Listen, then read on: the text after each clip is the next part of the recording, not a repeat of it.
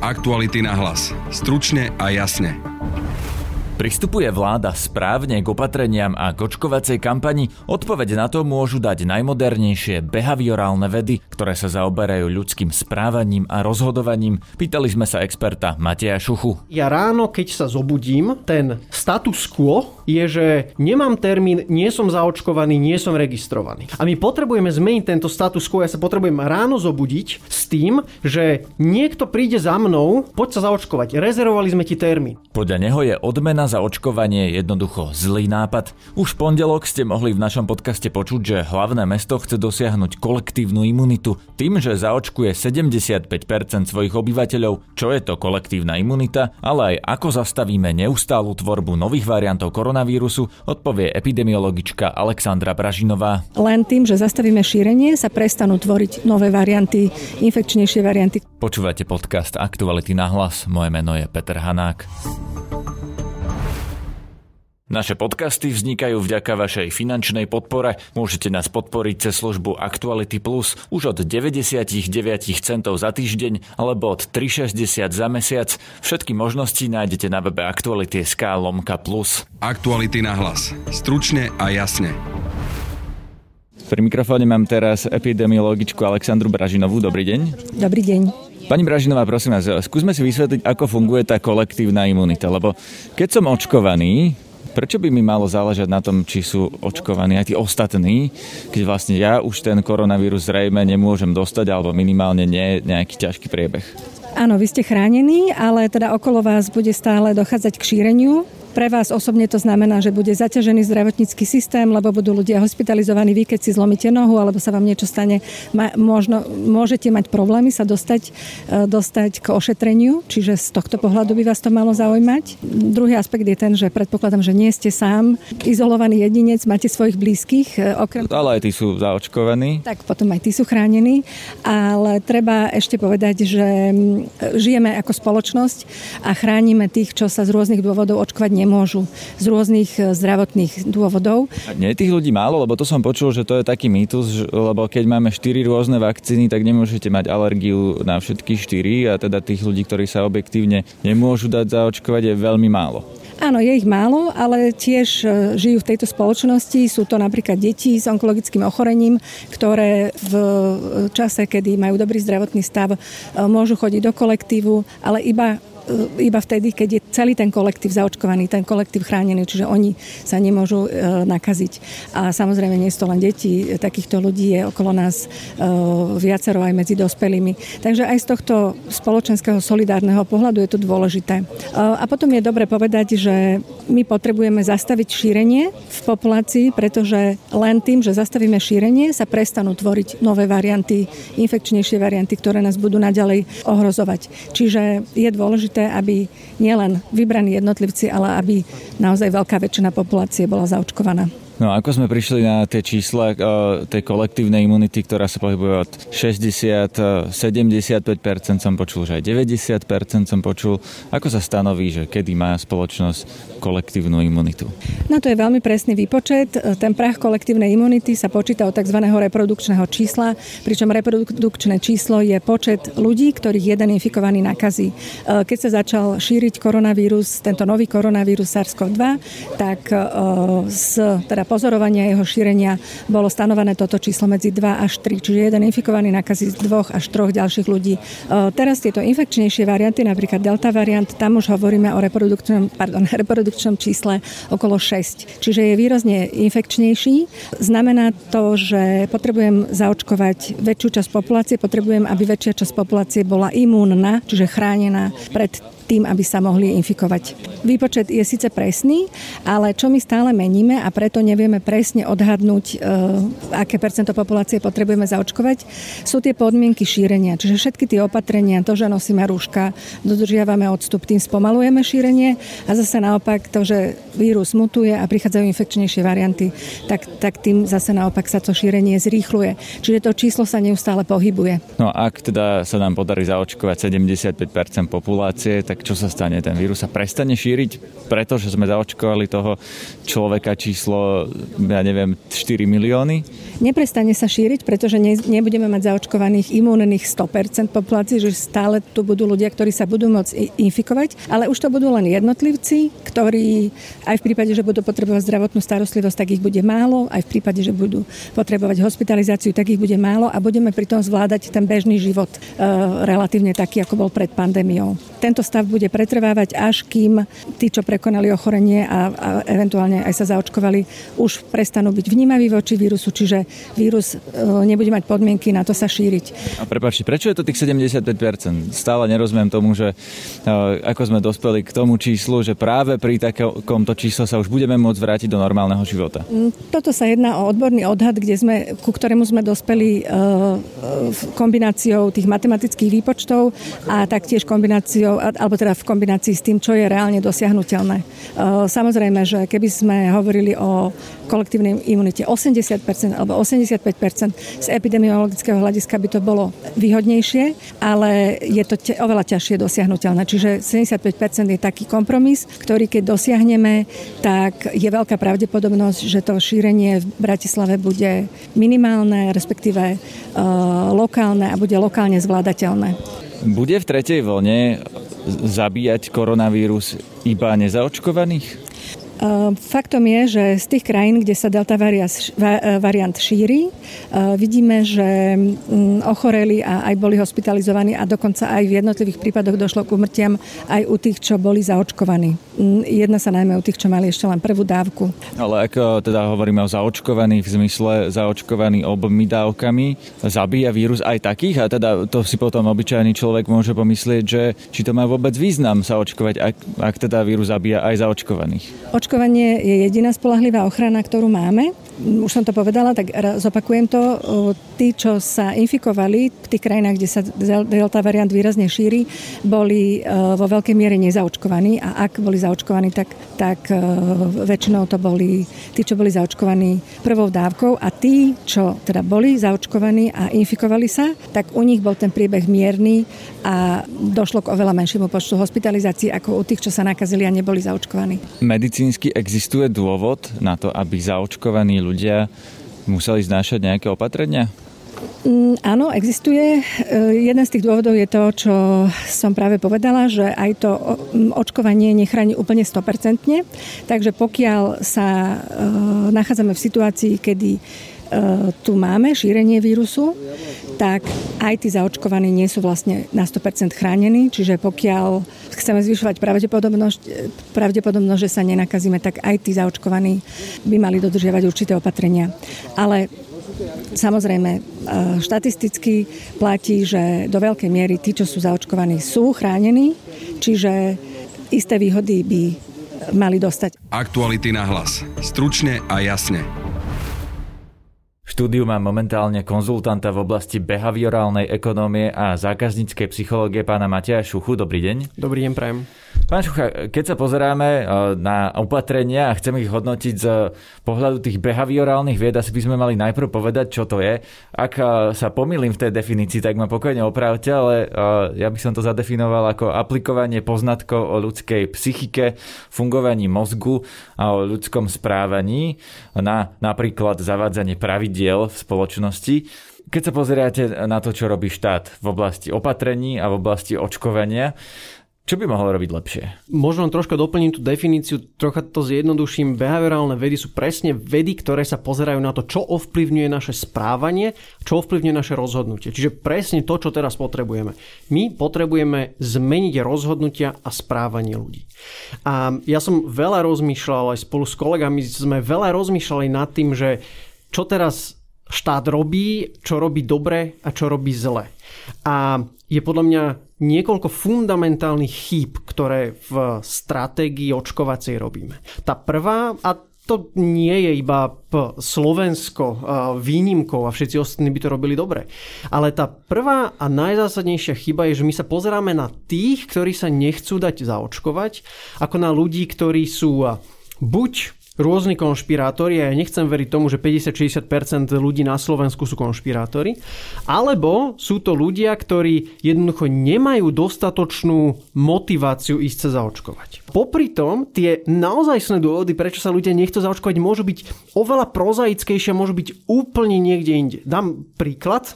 Predstavte si, že máte kamaráta, s ktorým sa chystáte už 3 roky, že ho zavoláte niekde na kávu. Neviete sa k tomu nejakým spôsobom primeť.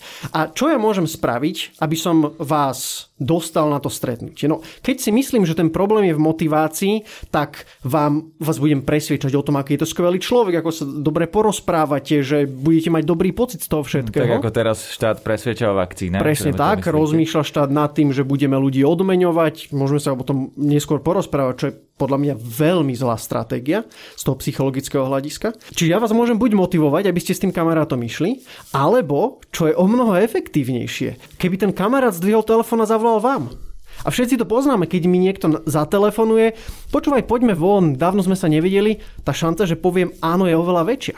Keby ešte navyše ten kamarát povedal, počúvaj, poďme sa stretnúť, zarezervoval som nám stôl a objednal som na piatok perfektné drinky. No tá šanca, že pôjdem je ďaleko, ďaleko vyššia. Takže štát by mal rovno ľuďom prideliť termín bez ohľadu na to, či sa prihlásia alebo neprihlásia?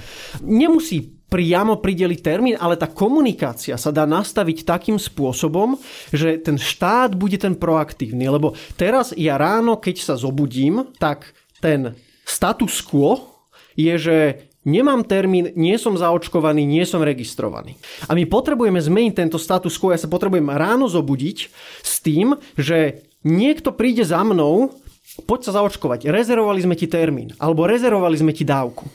A ja som absolútne presvedčený, že pre obrovské množstvo ľudí toto by stačilo, aby na to očkovanie išlo. To sú ľudia, ktorí nie sú rozhodnutí alebo nie sú uh, natoľko o tom presvedčení, uh, že to chcú spraviť hneď teraz. A čiže tá, tá cesta je uľahčiť im to um, a na to vieme použiť samozrejme rôzne formulácie v komunikácii založené na psychológii a tak ďalej. No, to, čo vieme z tých behaviorálnych vied, teda z aplikácie psychológie eh, na uh, ekonómiu a následne právo a tvorbu pravidel, je to napríklad, že ľudia sú citlivejší, doslova averzní k stratám a sú oveľa citlivejší uh, teda k stratám ako k ziskom.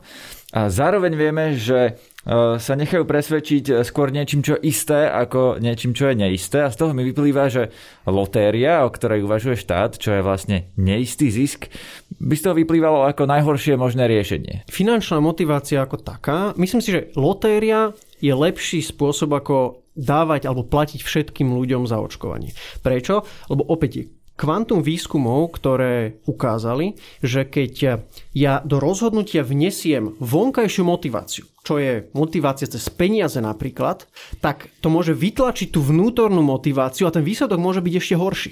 A boli, boli rôzne výskumy, ktoré ukázali, že v tom racionálnom svete by to samozrejme dávalo zmysel. Dám ti nejakú motiváciu 100 eur, tak o mnoho viac ľudí pôjde. Ale pravda je taká, že my nie sme úplne racionálne bytosti a môže sa stať, že to bude mať ešte horší efekt. A čo, čo je asi najhoršie, je, že to bude voda na mlyn všetkým konšpirátorom. No, lebo to vyzerá zle, keď potrebuje štát platiť Presne ľuďom tak. za to, aby išli na vakcínu, ktorá ich má chrániť. To vyzerá ako keby eh, vám nejakým spôsobom kompenzoval stratu. No tak eh, keď nie je toto, keď podľa vás odmeňovanie je zlý prístup, tak čo je lepší prístup? to, alebo tá retorika, alebo ten smer, ktorým sa aj minister zdravotníctva momentálne uberá, čiže naviazať zaočkovanie sa na rôzne výhody, ktoré bude mať, alebo keď nie som zaočkovaný, tak mám nevýhody, ale spojené práve s tou pandémiou, spojené práve s tou chorobou a,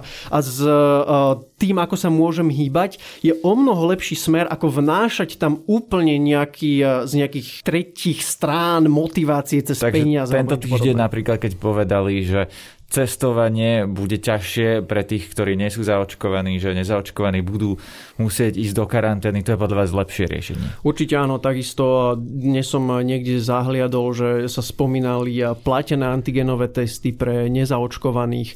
Myslím si, že toto je ten správny smer, ale čo nemôžem dostatočne zdôrazňovať, je, že takéto politiky sa nesmú robiť od stola. Teraz je obrovský trend evidence-based policy, čiže politika na základe nejakých dôkazov.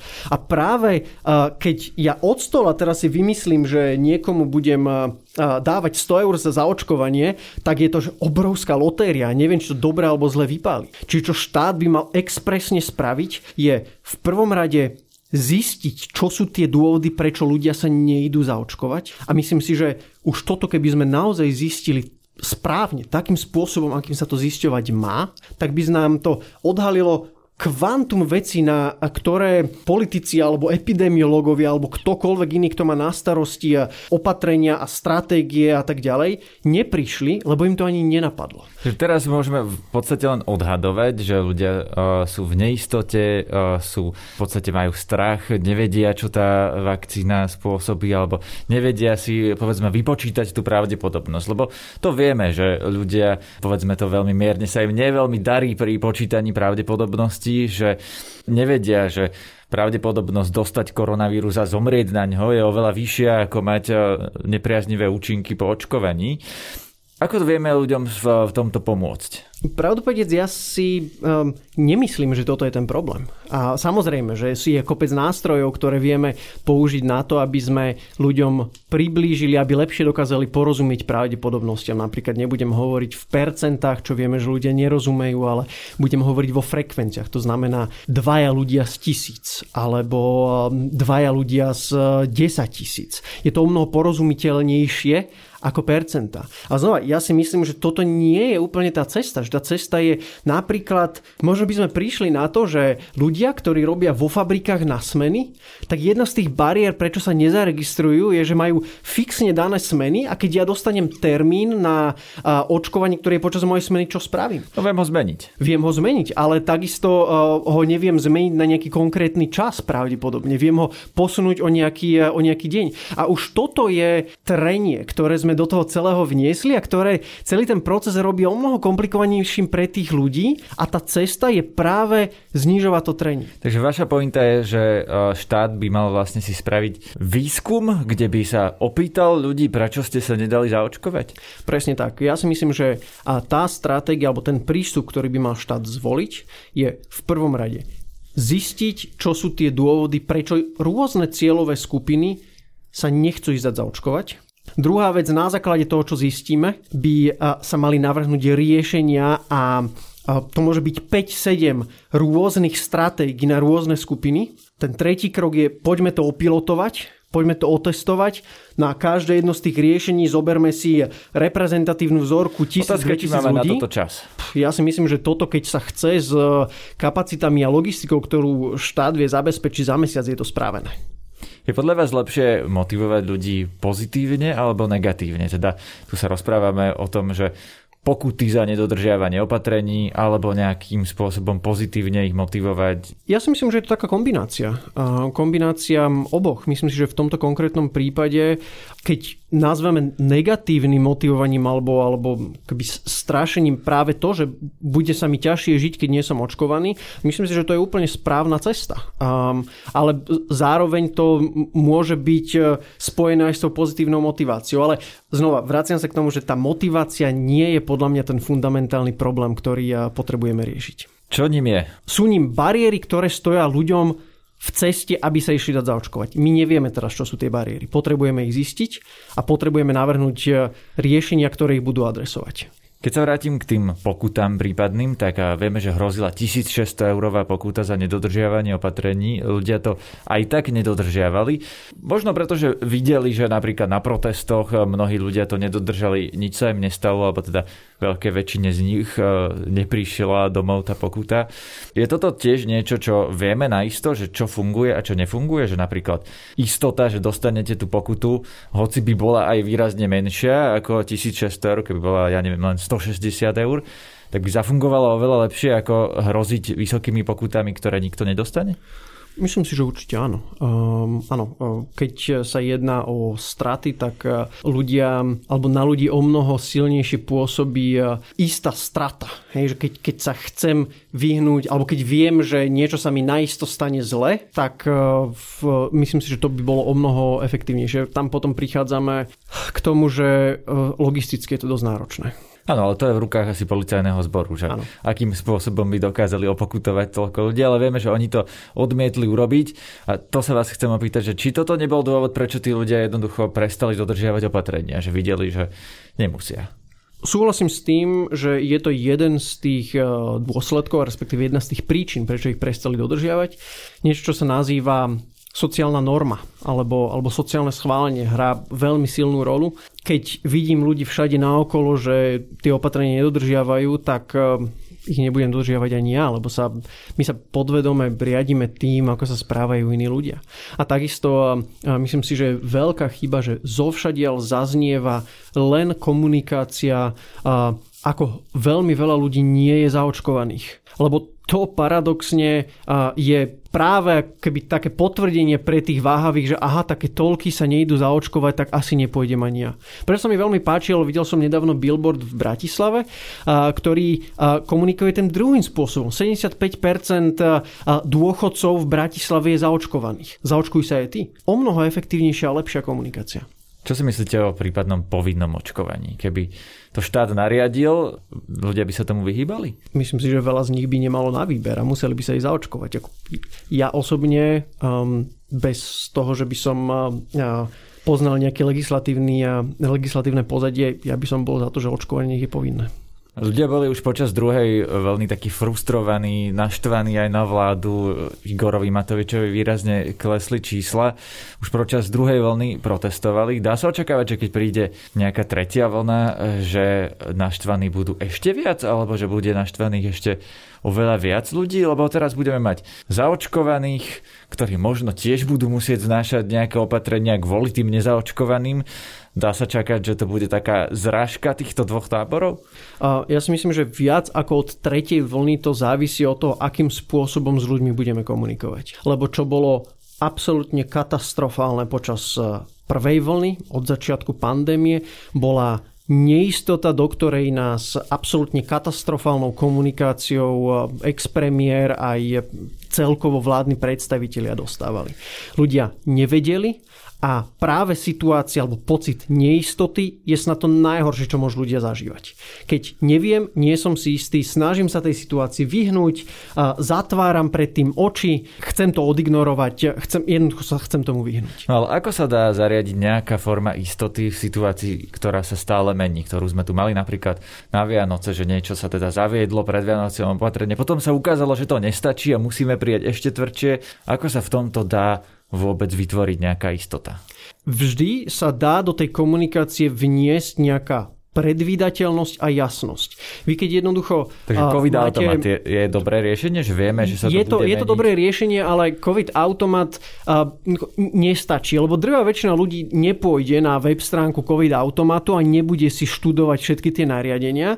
Um, ale vy keď chcete oznámiť, čo sa bude diať a máte hodinu a pol trvajúcu tlačovku, tak jednak to nikto nepočúva, uh, ľudia sa v tom stratia. To by mali byť jasné informácie, ktoré odznejú za 5 minút minút. Toto sú štyri hlavné veci, ktoré sa budú meniť. Stane sa to vtedy, nie začína to od včera.